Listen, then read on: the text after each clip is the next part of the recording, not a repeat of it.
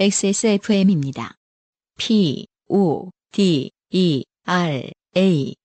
아, 이거 이쁜데. 우리 애한테는 안 맞겠네. 품이 더 크고 기장만 좀 짧으면 바로 살 텐데. 아쉽네. 흠. 프라하에선 돼요. 당신의 아이에게 맞춰보세요. 내 아이의 편안함. 프라하. 이정수 씨의 사연 아까보단 짧습니다. 보시죠. 어, 매일 듣기만 하다가 이렇게 편지를 써봅니다. 사실 제가 아는 분야가 아니라서 음흠. 네. 아, 육아 분야군요. 음. 저희 조카는 올해 7살이 된 겁나게도 말 안 듣는 친구입니다.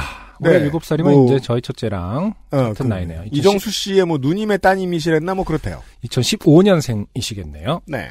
얼마 전 동생, 조카, 그리고 매제. 동생의 딸인 것 같은데요? 동생, 조카, 그리고 매제니까? 아 그런가 봐요. 네. 네. 이렇게 세 식구가 함께 어촌 체험이란 걸 다녀왔답니다. 이거 뭐 뭐 가보셨어요? 가보진 않았는데 어디에 있는지도 알고 뭐 보통- 아시. 네, 네. 보통 이제 갯벌에서 조개를 캐거나 예, 하는 예. 거죠. 음. 저 어렸을 땐 그냥 바다 아무 갯벌이나 들어가서 챙겨온 호미 같은 걸로 맛이나 바지락, 모시조개 등을 캘 수 있었는데 요즘은 그렇지가 않나 봅니다. 음. 사실 옛날에도 그렇진 않았을 거예요. 아 음. 불법을 행하셨던 거예요? 근데 그게 좀 애매하다고 들었거든요. 원래 바지락 서리. 법적으로는 음. 그, 그, 어, 어업에 종사하는 어떤 그분, 그, 그 증명이 된 분들만 채취를 그렇죠. 할수 있어요. 뻘지대에서. 근데 네. 가족끼리 놀러 와서 뭘 할 때 그것을 뭐라고 하기에는 업자가 아니니까 음. 보통은 그냥 유도리 있게 허락을 음. 하는 경우고 네. 근데 그것의 그 맹점을 이용해서 음. 그냥 업자가 아닌데도 새벽에 가서 아, 왕창 그렇죠. 끌어서 그런 얘기는 들은 몇십 몇백. 킬로그램을 가져가는 경우가 요즘에 많거든요. 어. 그 최근에 뉴스에서 나온 적이 있거든요. 어, 예. 음, 근데 그런 것들이 실제로는 불법인 거잖아요. 음. 근데 대부분 이제 가족 단위의 것들은 뭐좀 음. 허락해 주는 아마 그런 걸로 알고 있습니다. 네. 각 마을 어촌계에서 관리를 하며 그렇죠. 그래서 아예 이제 어촌계에서 음. 이것을 작은 사업화 시킨 걸 수도 있고요. 아, 네. 5천 원씩 받아서 하자 뭐 음, 이렇게 좋네요. 관리를 하며 소액을 지불하면 적당한 크기의 소쿠리를 나눠주곤 그 안에 각종 해산물 등을 캘 수 있게 허용한다고 하더군요. 맞아요. 음. 1인당 만 원도 안 되는 돈을 내곤 꽤 많은 양의 조개를 캐왔더군요. 네, 제가 알고 있는 것도 이렇습니다. 음. 근데 동식물 등에 관심이 많은 조카 녀석이 제 엄마를 졸라서 손톱보다 좀 더 큰 개 너댓 마리를 플라스틱 컵에 잡아왔습니다. 음. 사실 조개와는 달리 이 정도 양은 먹을 수도 없고 또 꽃게처럼 딱히 먹을 게 많지도 않은 녀석이라 사실상 무분별한 사육이라 판단이 되더군요. 음. 그래서 조카에게 말했습니다. 땡땡아, 땡땡이가 이 개들을 잘 키울 게 아니잖아. 그럼 이렇게 잡아오면 얘네들은 다 죽게 되겠지? 거기서만 잠깐 잡았다가 보고 다시 놔주고 오는 거야.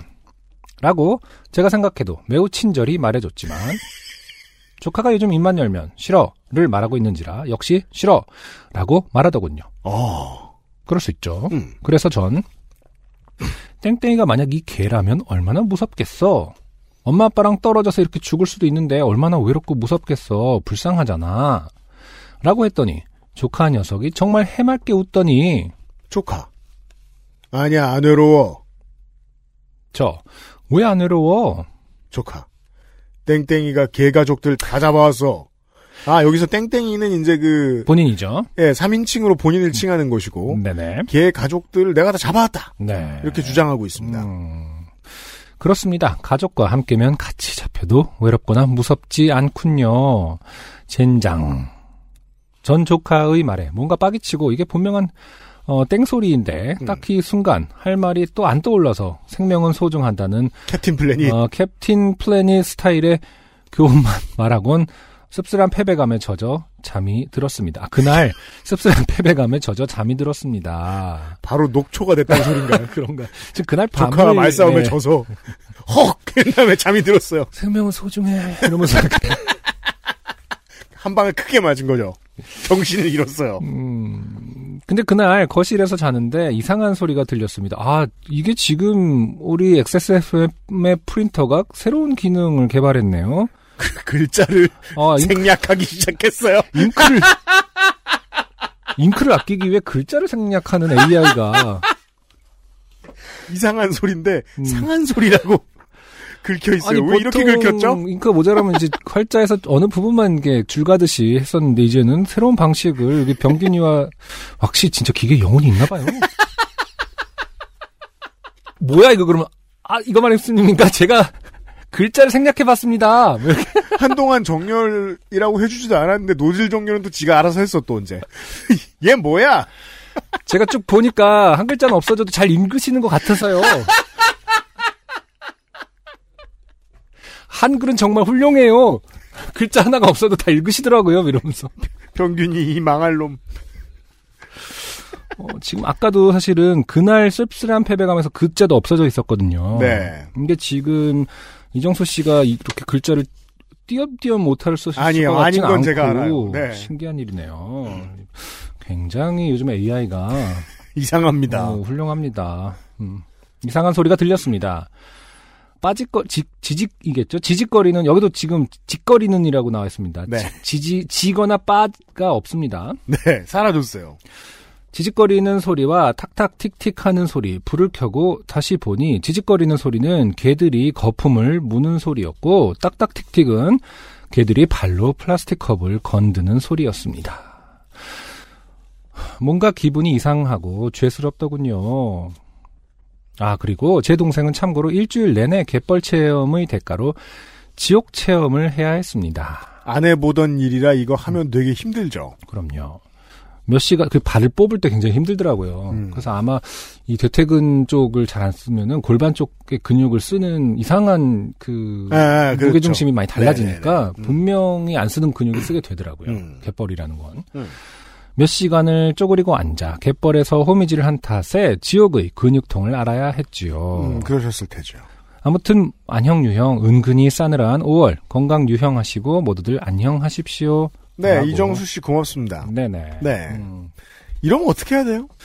글쎄, 요 많은 분들이 UMC님까지 포함해서 이제 뭐 답을 알 수 없는 부분에 대해서 어떤 의아한 지점에서 항상 이렇게 마무리를 하시거나 끝나는데 네. 어, 어떻게 할 수는 없죠. 그냥 이게 인생입니다. 아, 이정수 씨는 네. 어떻게 한다기보다는 네. 아, 깨달음을 얻으셔야 된다. 어, 아니 근데 이정수 씨가 네. 잘하신 거예요. 왜냐하면 뭔가 기분이 이상하고 죄스럽군요 하고 자기의 감정에서 사실 끝이 났거든요. 음. 음, 어설프게 뭐 조카와의 관계를 생각한다든지 조카를 뭐 조카의 어떤 그 어린 아이들의 그 생각에 대해서 판단을 하거나 뭐 저지하려는 음. 그런 노력은 안 하고 그냥 자기는 좀 이상했다. 뭐 이렇게 끝나는 것 같은데요. 네. 어, 그럴 수밖에 없는 것 같아요. 네. 저도 답이 없을 것 같긴 해요. 어른들의 세상에서 이해하기가 힘든 부분은 여전히 남아 있는 거고 음. 그것을 긴 시간 동안 어, 이해하는 것이 이제 어른들의 역할인 것이죠. 네. 네. 그래서 뭐 음. 어쩔 수 없다. 뭐 이거를 답을 가르쳐 준다면 저도 오만한 것일 테고요. 네. 그 다르게 말해서 어, 다음번에 또 어촌에 갔을 때 네. 이 아이가 이 개 일가족을 납치해 오지 못하게 할 방법 같은 건 세상에 없다고 보는 게. 음, 그럴 수도 있고요. 이제 네. 뭐 자연한테는 분명히 미안한 일이지만 우리가 왜 그런 것도 있지 않습니까? 농업 하나 벼뭐 뭐 하나 키우기 위해서 사실 농업도 굉장히 많은 사육을 해야 된다고 하잖아요. 그럼요. 벌레를 죽이기 위해서 사실은 실제로는 인간들이 어쩔 수 없게 사육을 하고 있는 거거든요. 대단히 농업은 자연에게 큰 죄죠. 그것으로부터 완벽하게 결백할 수는 없는 게삶 음. 아니겠습니까? 그래요? 그렇기 때문에 음. 이거 같은, 같은 경우도 이런 말을 하면 좀 위험할 수 있지만 음. 이번 경험이 어떻게 결론이 날지 모르겠어요. 음. 잡아온 개가 힘없이 죽는 모습을 아이가 보면서 음. 책임의식을 느꼈을 수도 있는 거고요. 음. 예를 들어서 지금 그 이정수 씨가 몰래 밤에 음. 어, 개들을 탈출시켜. 아, 그렇죠. 어, 네. 그러면은 또 아이 입장에서는 말하자면은 교훈을 얻을 기회.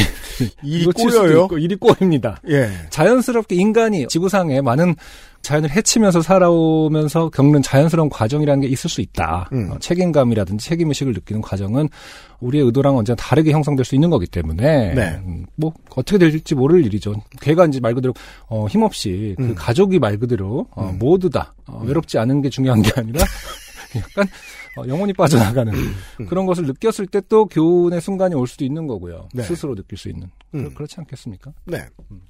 안 그러고 계실 것 같지만 이정수 씨 너무 길게 고민하실 필요 없겠습니다. 네. 네. 이정수 씨 고마워요.